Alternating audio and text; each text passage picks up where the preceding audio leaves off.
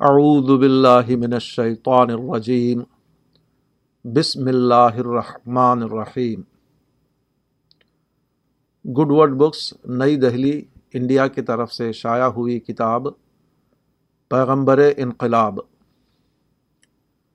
سیرت پاک کا علمی اور تاریخی مطالعہ از مولانا وحید الدین خان صدر اسلامی مرکز نئی دہلی انڈیا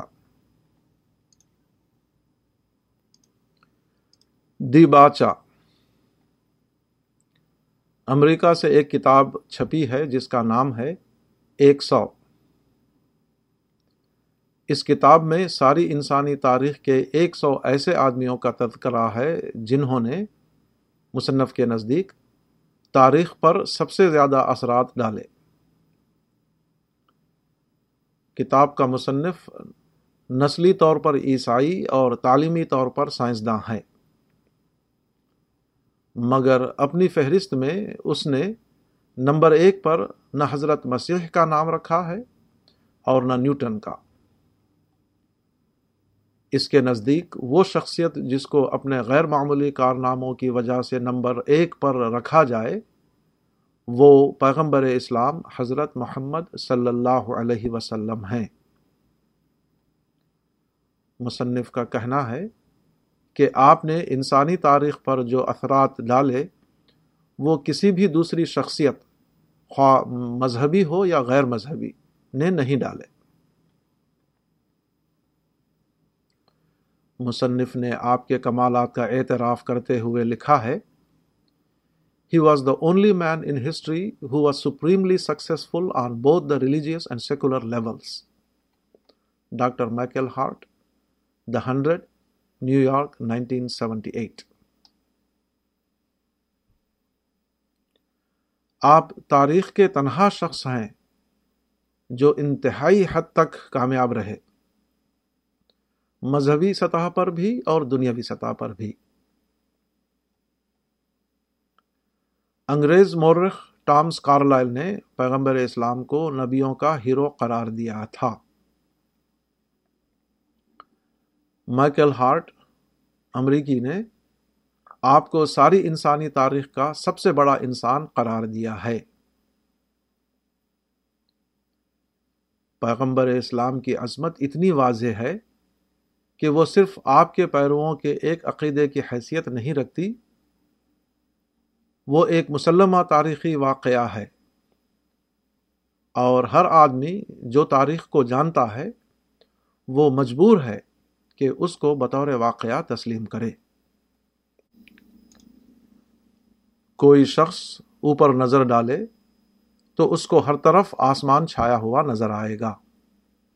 اسی طرح انسانی زندگی میں جس طرف بھی دیکھا جائے، پیغمبر اسلام کے اثرات نمایاں طور پر اپنا کام کرتے ہوئے نظر آتے ہیں۔ وہ ساری بہترین قدریں اور تمام اعلیٰ کامیابیاں جن کو آج اہمیت دی جاتی ہے، وہ سب آپ کے لائے ہوئے انقلاب کے براہ راست یا بالواسطہ نتائج ہیں۔ مذہبی اداروں میں شخصیت پرستی کے بجائے خدا پرستی کس نے قائم کی؟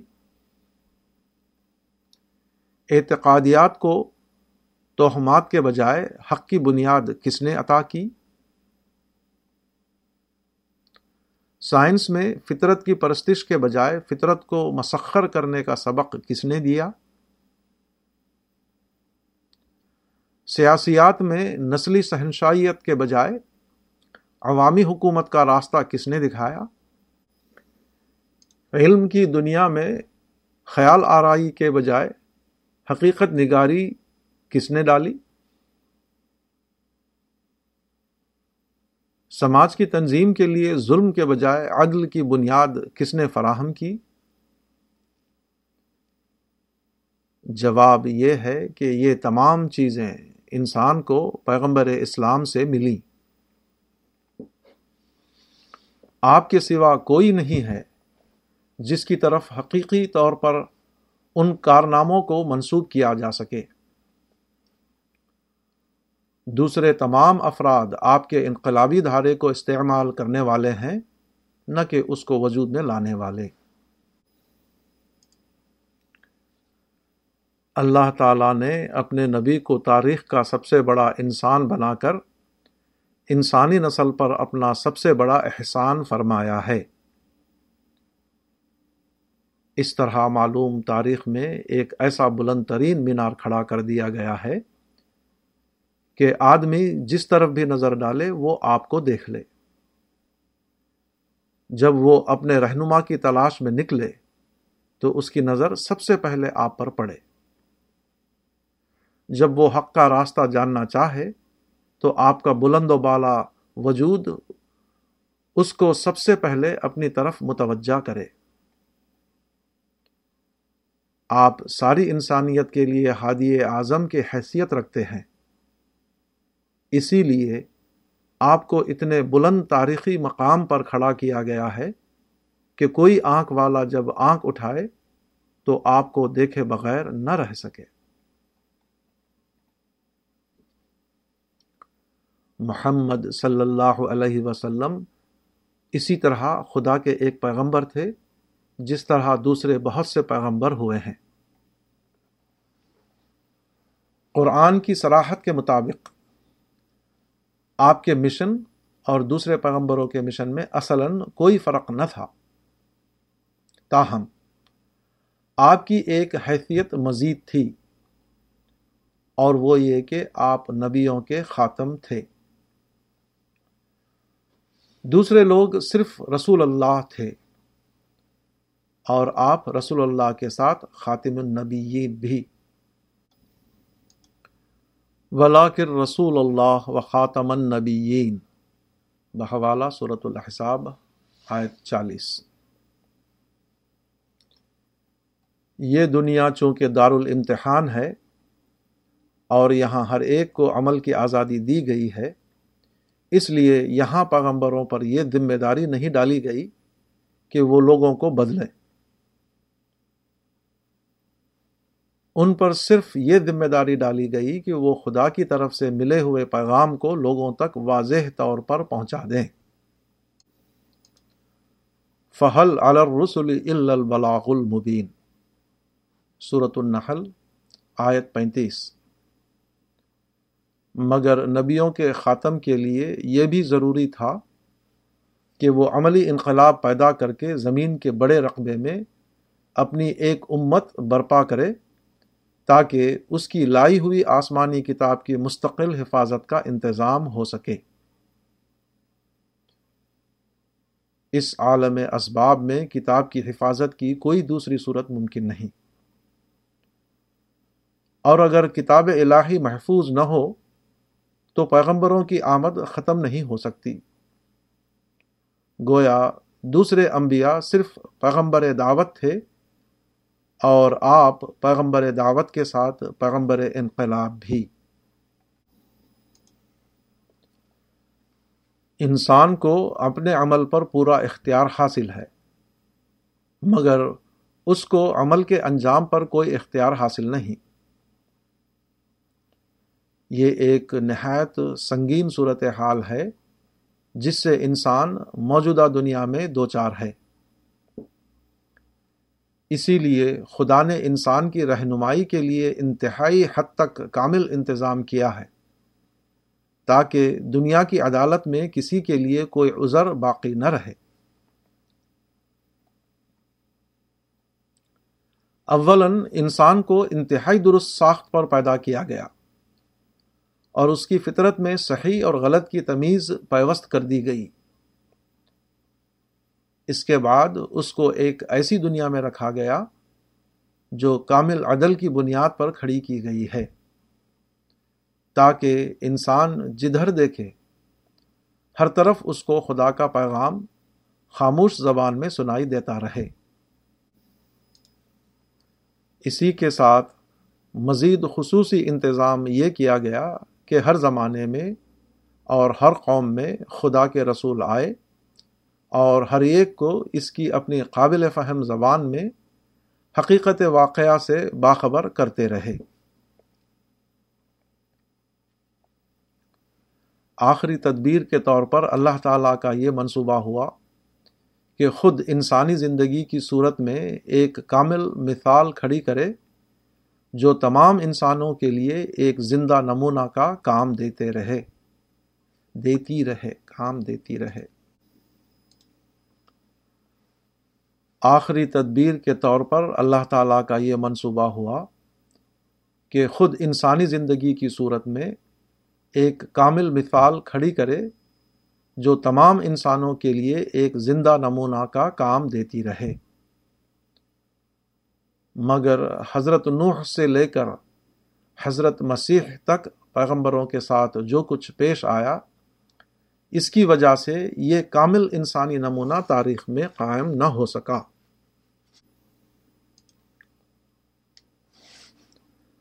حضرت ابراہیم علیہ السلام نے کعبے کی تعمیر کے وقت اس قسم کے ایک نبی کی بعثت کی دعا کی تھی۔ آپ کی دعا کے ڈھائی ہزار سال بعد پیغمبر آخر الزماں صلی اللہ علیہ وسلم خصوصی خدائی تائید کے ساتھ اسی منصوبے کی تکمیل کے لیے بھیجے گئے۔ آپ نے نہ صرف شخصی زندگی کے اعتبار سے مطلوب انسان کا نمونہ دنیا میں قائم کیا، بلکہ اسی کے ساتھ خدا کے منصوبے کے مطابق ہر قسم کے اجتماعی احوال بھی آپ پر گزرے۔ اور ہر حال میں آپ نے قانون ربانی پر قائم رہ کر دکھا دیا کہ وہ انسان کیا ہے جو خدا کو دنیا کی اس زندگی میں مطلوب ہے۔ آپ کے ذریعے صرف یہی نہیں ہوا کہ خدا پرستی کا انسانی نمونہ دنیا میں قائم ہوا، بلکہ اسی کے ساتھ یہ نمونہ بھی قائم ہوا کہ حقیقی خدا پرستی کا طریقہ اختیار کرنے کے بعد کس طرح ایسا ہوتا ہے کہ خدا اپنے بندوں کی مدد کرتا ہے۔ خدا سے خوف کس طرح دوسرے خوفوں سے آدمی کو نجات دیتا ہے۔ اشتعال انگیز مواقع پر خدا کی خاطر صبر کر لینا کس طرح کامیابی کا زینہ بنتا ہے۔ آخرت کے لیے دنیاوی فائدوں کو چھوڑنا کس طرح بالآخر آدمی کو دنیا بھی دے دیتا ہے اور آخرت بھی۔ منفی نفسیات سے بلند ہو کر کام کرنا کس طرح اس فتح مبین تک پہنچاتا ہے۔ کہ دشمن بھی حامی اور دوست بن جاتے ہیں۔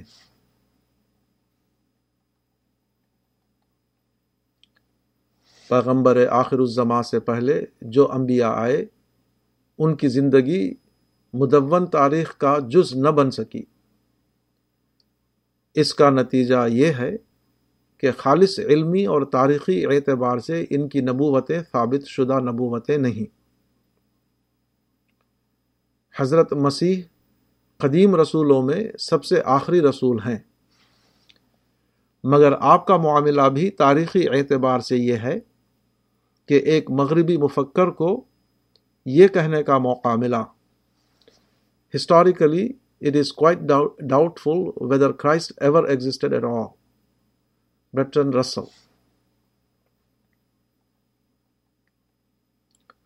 تاریخی اعتبار سے خود یہ امر سخت مشتبہ ہے کہ مسیح کا اس دنیا میں کبھی وجود بھی تھا۔ مگر پیغمبر آخر الزما کا معاملہ بالکل مختلف ہے۔ آپ کی حیثیت تاریخی طور پر اس قدر مسلم ہے کہ آپ کے بارے میں جب ایک مبصر قلم اٹھاتا ہے۔ تو اس کو یہ الفاظ لکھنے پڑتے ہیں۔ Muhammad was born within the full light of history Philip Hitti Muhammad تاریخ کے پوری روشنی میں پیدا ہوئے۔ آپ کے زندہ پیغمبر ہونے ہی کا یہ پہلو بھی ہے کہ آپ کو جو معجزہ دیا گیا، وہ ایک زندہ اور قائم رہنے والا معجزہ تھا یعنی قرآن۔ اگر آپ کو عام قسم کے معجزے دیے جاتے تو وہ آپ کی وفات کے بعد ختم ہو جاتے۔ جبکہ آپ کی نبوت آپ کی وفات کے بعد بھی پوری طرح باقی رہنے والی تھی۔ اسی خاص مصلحت کی بنا پر آپ کے لیے آپ کی لائی ہوئی کتاب کو معجزہ بنا دیا گیا۔ معجزہ اس حیران کن واقعے کا نام ہے جس کی نقل کسی انسان کے بس میں نہ ہو۔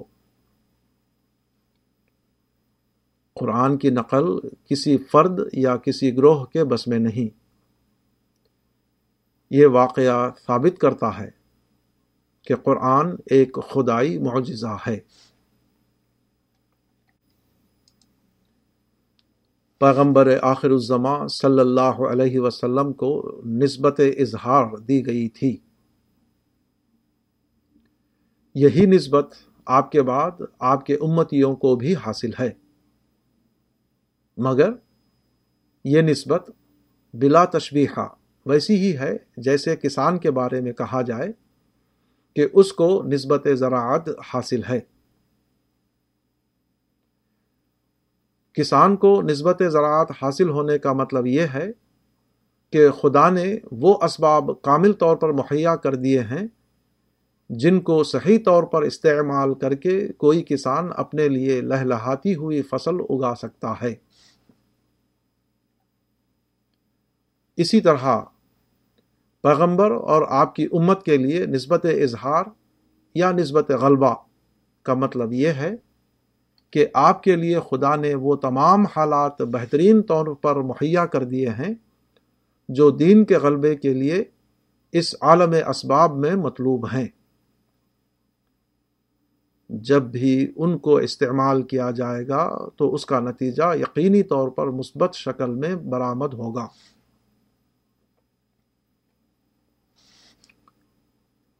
رسول اللہ صلی اللہ علیہ وسلم کے لیے حضرت ابراہیم سے لے کر آپ کی بیست تک ڈھائی ہزار سال کے اندر تمام موافق حالات بہترین طور پر جمع کر دیے گئے۔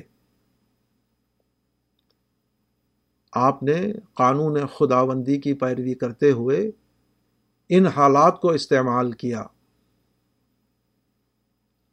اس کا نتیجہ عظیم الشان کامیابی کی صورت میں برآمد ہوا۔ اب دوبارہ پچھلے چودہ سو سال کے عرصے میں مختلف تاریخی تبدیلیوں اور علمی ارتقاء کے ذریعے ہر قسم کے موافق حالات ہمارے حق میں جمع کر دیے گئے ہیں۔ آج بھی پوری طرح یہ ممکن ہے کہ پیغمبر آخر الزما کے لائے ہوئے دین کو غالب و سر بلند کیا جائے۔